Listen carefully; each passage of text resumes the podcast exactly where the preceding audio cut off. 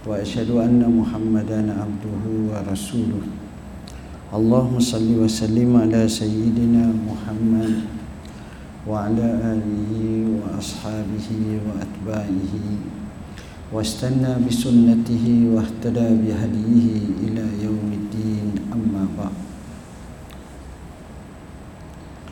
Ashabul Fadilah Tutu Imam Jawatan Kuasa Masjid Surau Hadirin Para Muslimin Sidang Jumaat yang dirahmati Allah sekalian Alhamdulillah Pada tengah hari ini Sebelum daripada kita solat Alangkah baiknya Kita Mengambil sedikit iktibar dalam tazkirah sebelum Jumaat insya-Allah.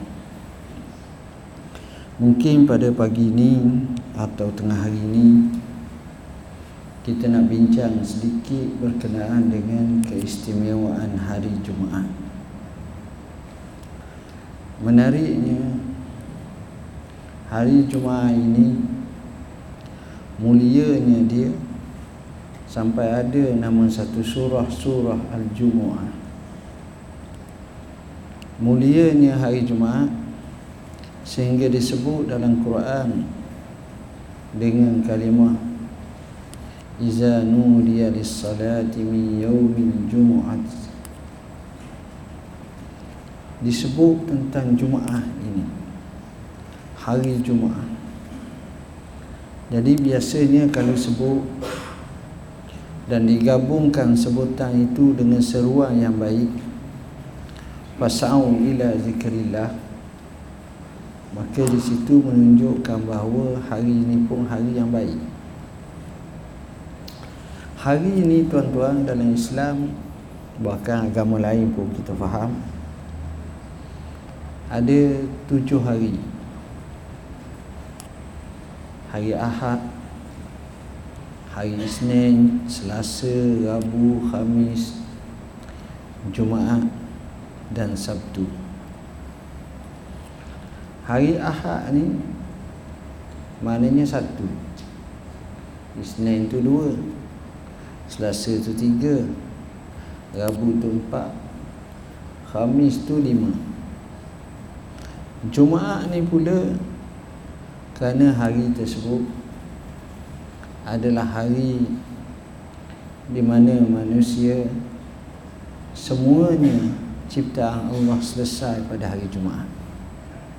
Allah ciptakan alam buana ni sebanyak tujuh hari. Sebanyak enam hari. Hari sempurna adalah hari Jumaat. Siap komplit hari Jumaat. Dan istimewanya dalam hadis juga menyebut Allah ciptakan Adam hari Jumaat. Masuk dalam syurga pun hari Jumaat, dikeluar pun hari Jumaat dan tak berlaku kiamat melainkan pada hari Jumaat. Jumaat ini sebahagian ulama menafsirkan dengan makna himpunan sempurnanya ciptaan Cuma orang Yahudi menganggap bila Tuhan cipta sampai hari Jumaat dia jadi letih. Jadi dia kena berehat. Berehat hari selepasnya namanya hari Sabtu. Sabtu-Sabtu ni maknanya rehat. Jadi mereka perlu sangat berehat pada hari Sabtu maka namalah hari Sabtu. Macam kita tidur tu kita rehat. Wa ja'alna naumakum subata kami jadikan tidur kamu itu sebagai kerehatan itulah usul asal nama. Nama hari Jumaat itu dipanggil sebagai Jumaat kerana beberapa sebab. Sebab yang pertama kerana hari Jumaat dihimpunkan segala ciptaan manusia selesai. Hari Jumaat kerana manusia juga telah selesai diciptakan. Hari Jumaat kerana padanya orang ramai berhimpun untuk nak solat. Hari Jumaat juga dengan makna terhimpunnya cabang-cabang kebaikan pada hari Jumaat. Hari Jumaat ni banyak sangat kebaikan. Sebab itulah orang yang begitu faham tentang kelebihan hari Jumaat mereka memulakan pada hari Khamis malam tu yang dipanggil malam Jumaat itu dikira hari Jumaat dah. Mereka akan bersungguh dalam ibadat sebab nilaian di sisi Allah pada hari Jumaat adalah amat-amat besar dan amat-amat lumayan. Jadi pada hari Jumaat terhimpun banyak kebaikan dan cabangannya yang memungkinkan kita boleh buat kita boleh lakukan. Apa yang kita boleh lakukan pada hari Jumaat? Sebagai contoh pada hari Jumaat kita boleh lakukan selawat atas Nabi sallallahu alaihi wasallam. Dan dikatakan pada hari Jumaat tuntutan selawat itu begitu muakkad. Jadinya duduk-duduk biasa selawat atas Nabi. Allahumma salli ala Muhammad Allahumma salli alaihi wasallam selawat dia. Kerana kesan selawat ini cukup besar tuan-tuan. Seorang ulama al-imam Sakhawi telah karyakan satu buku yang baik. Al-Qawlul Badi' fi salati ala al-habib syafi' telah menyebut betapa banyaknya kelebihan selawat atas Nabi sallam. Pertama mendapat syafaat Rasulullah sallam. Kedua memudahkan urusan. Ketiga menenangkan hati. Keempat selawat juga akan dipahalakan Allah kerana ia termasuk dalam ibadat. Kelima selawat kepada Nabi sallam pasti disukai oleh Rasulullah sallallahu alaihi wasallam. Ketujuh banyak perkara yang payah nak ingat dengan selawat atas Nabi sallam dimudahkan. Banyak sangat. Makanya kita ambil kesempatan terutamanya pada hari Jumaat untuk sama-sama kita gunakan hari Jumaat ini untuk abdikan diri kepada Allah dengan selawat atas Nabi sallam dengan sebanyak-banyaknya. Sependek-pendeknya Allahumma salli ala Muhammad wa ala ali Muhammad. Atau Allahumma salli ala sayyidina Muhammad wa ala ali sayyidina Muhammad. Kita boleh selawat yang tu. Nak panjang boleh. Selawat yang paling afdal dinamakan selawat Ibrahimiyah iaitu Allahumma salli ala sayyidina Muhammad wa ala ali sayyidina Muhammad wa ala ali sayyidina Ibrahim. Wa barik ala Muhammad wa barik ala sayyidina Muhammad wa ala ali sayyidina Muhammad. Kama barakta ala sayyidina Ibrahim wa ala ali sayyidina Ibrahim fil alamin innaka Hamidum Majid. Itu pun boleh. Baik. Jadi nombor satu selawat Seorang-seorang boleh selawat dalam kereta boleh selawat dalam jabat boleh selawat dalam bahasa yang sesuai. Antara yang kedua yang disunatkan kita lakukan adalah baca suratul kahfi. Kerana surah kahfi ini surah yang panjang pertengahan dalam Al-Quran. Surah kahfi ini menyebabkan kita mengingatkan sejarah Islam perjuangan penentangan antara hak dan batil dialog umat-umat terdahulu ini cerita surah kahfi. Cerita ashabul kahfi penduduk gua. Cerita berkenaan dengan Zulkarnain yang membina satu tembok besar dipanggil Sad Ya'juj wa Ma'juj. Kisah yang ketiga dikisahkan dialog Nabi Musa dengan Khidir alaihi wassalam yang menarik. Jadi hari Jumaat ni banyak kisah-kisah yang baik yang kita boleh dapat daripada surah Al-Kahfi ni. Hari Jumaat juga tuan-tuan kita baca surah kahfi kerana dicahayakan kepada kita sehingga ekstra selepas minggu tiga hari lagi oleh kerana itulah salafus salih tidak akan tinggalkan daripada bacaan surah kahfi sama ada malam Jumaat atau hari atau pagi atau petang atau siangnya.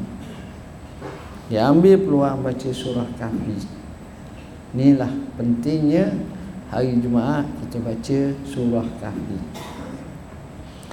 Hari Jumaat juga kita boleh baca surah-surah yang lain macam biasalah surah Yasin, surah Dukhan, surah Waqiah, surah Rahman, surah Al-Mul, apa-apa surah kita boleh baca. Antara yang disunatkan dilakukan pada hari Jumaat adalah kita mandi untuk solat Jumaat. Mandi. Sebab itu orang zaman dulu kadang-kadang dia mandi sekali ya seminggu. Dia mandi pada pagi Jumaat nak pergi sembahyang Jumaat. Kita kata macam mana lah seminggu sekali mandi. Sebenarnya kalau orang pernah duduk di Saudi sebagai contoh. Kalau ada musim yang mana musim sejuk ke apa kita rasa nak mandi pun sejuk air kalau musim panas panas sangat air pun jadi panas nak mandi dan sifat dia panas kering tu dia tidak berpeluh macam kita. Caranya berbeza antara kita dengan mereka. Jadi hari Jumaat ni tuan-tuan sunat mandi. Yang ada misai, rapih misai Yang ada janggut, rapih janggut Yang sesuai uh, Gunting Bersihkan diri pada hari Jumaat Mandi Kemudian pakai pakaian yang paling baik Yang dimiliki oleh seseorang Yang munasabah Kemudian pergi ke masjid awam macam kita lah tuan-tuan nak masuk Jumaat ni 15 minit lagi baru mari contohnya. Saya bukan kata tuan-tuan. Saya pun gitu juga kadang-kadang. Sebab kita tabiat kita dah. Ialah sibuk. Semalam saya dengar cerita sahabat-sahabat cerita kat kami di Masjid Haram nak semayang depan. Depan bukan belakang imam tu. Bukan hari Jumaat di Mekah semayang pukul satu pukul tujuh setengah congok dah ada berani buat je tunggu. Kalau kita nak gaya selamba lain je mari pukul 12.45 nak ada depan melainkan kita jalan kata imam lah. Sama kata imam tu betul langsung kawan kita tu imam tu. Ha, itu okey nak ceritanya suruh pergi awal hari Jumaat. Rasulullah sallallahu alaihi wasallam bersabda dalam hadis sahih antaranya riwayat Muslim marraha yaumal jumu'ati fi sa'atil ula fa ka'anna ma qarraba badana. Wa marraha fi sa'ati as-saniyah fa ka'anna ma qarraba baqara. Wa marraha fi sa'ati as-salisah fa qarraba shah wa marraha fi sa'ati ar-rabi'ah fa ka'anna qarraba dajaja wa marraha fi sa'atil khamisah fa ka'annama qarraba baydah aw kama Siapa yang datang ke masjid pada waktu pertama maka dia seolah-olah korban seekor unta. Waktu kedua seolah-olah korban seekor lembu waktu ketiga seolah-olah korban seekor kambing. Waktu keempat seolah-olah korban seekor ayam. Waktu kelima seolah-olah korban sebiji telur bak waktu-waktu ni macam mana? Contohnya surau ni. Tak ada orang lagi datang. Kita datang lima orang parking saja surau lima orang ni parking saja kereta keluar tu berebut nak dapat nombor satu dua tiga empat lima gitu ke macam mana? Dia masalah waktu di tuan-tuan. Siapa dia pernah pergi tengok di Masjidin Nabawi tu? Dia ada dua jam. Satu dia panggil Sa'atuz Zawali ataupun Masyariki gitulah satu lagi dia panggil Sa'atul Hurubi. Ada jam ni tuan-tuan. Kalau ikut apa yang disebut tu seolah-olah jam tu jam pertama tu macam kita kata dalam pukul pukul 6 ataupun pukul 7 Jang kedua tu pukul 8 ataupun pukul 9 Jang ketiga tu seolah-olah pukul 10 ataupun pukul 11 Jang keempat tu mungkin pukul 12 Jang kelima tu mungkin pukul 1 Jang keenam tu mana Masa tu nak semayang lah Itu maksud dia. Artinya Bila sebut sa'atul ula tu Jarak nak semayang tu banyak. Dia peruntukkan bila dia pergi awal apa makna ada banyak lah yang pertama bila pergi awal tu siapa awal lah? Yang kedua dia boleh isi program. Tuan-tuan bila Nabi sebut macam ni tuan-tuan kena bayangkan 1400 tahun dulu. Jangan bayang sekarang. Bayang dulu lain. Siapa dia yang hidup tahun 60-an atau 50-an atau 70-an? Awal-awal 70-an, 50-an, 60-an, 70-an.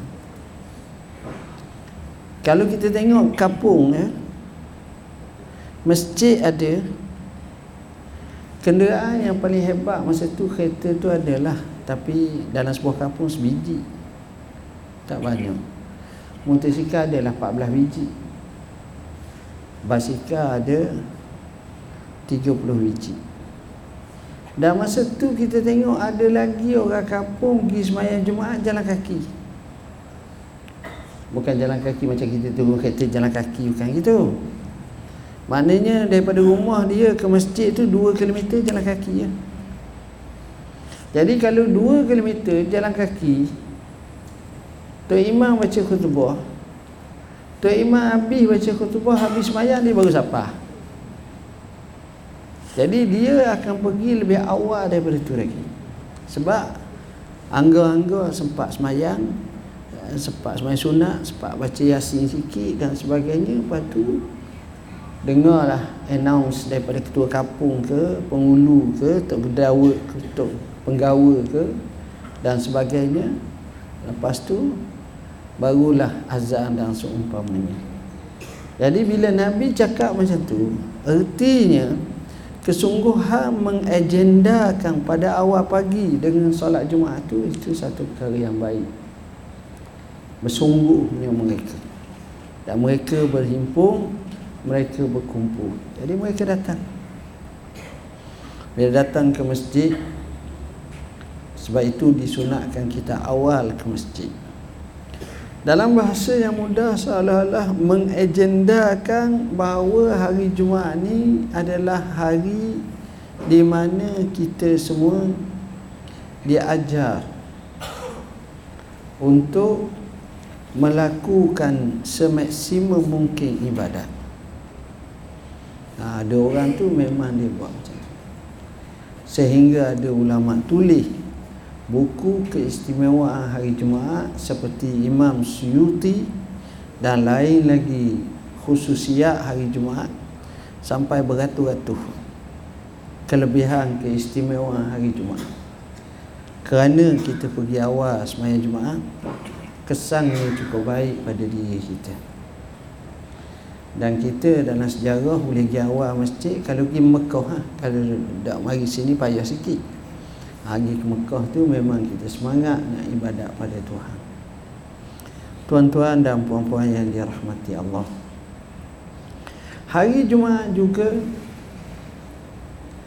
kita digalakkan untuk kita berdoa kerana Nabi sallallahu alaihi wasallam bersabda tidak berlaku kiamat melainkan pada hari Jumaat itu Nabi juga bersabda sebenarnya dalam hari Jumaat terdapat satu saat satu waktu Tidaklah seorang hamba berdoa kepada Allah Melainkan Allah makbulkan doa tersebut. Itu hari Jumaat. Ada masa. Masa tu bila? Bila-bila ni Banyaklah sebut Ada kata dekat dengan sembahyang Jumaat.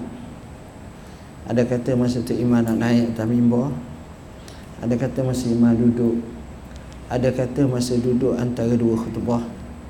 Ada kata selepas daripada itu nak semayang. Ada kata selepas semayang. Ada juga pandangan menyatakan selepas Salat asar pada hari Jumaat. Ada kata sebelum hari Jumaat Berlambuhkan tirainya masuk waktu maghrib Maka inilah waktu-waktu yang kita kena tengok Yang penting bukan kita tahu masa itu Tetapi yang lebih penting kita banyakkan berdoa kepada Allah Subhanahu wa taala. Hari Jumaat. Istimewanya hari Jumaat terdapat satu solat yang dipanggil solat Jumaat. Solat Jumaat ni istimewanya kalau waktu lain empat artinya zuhur tapi untuk hari Jumaat dua sahaja. Istimewanya hari Jumaat adanya khutbah Jumaat. Ha, dan khutbah ni kita tengok makmum tunduk patuh dengar je.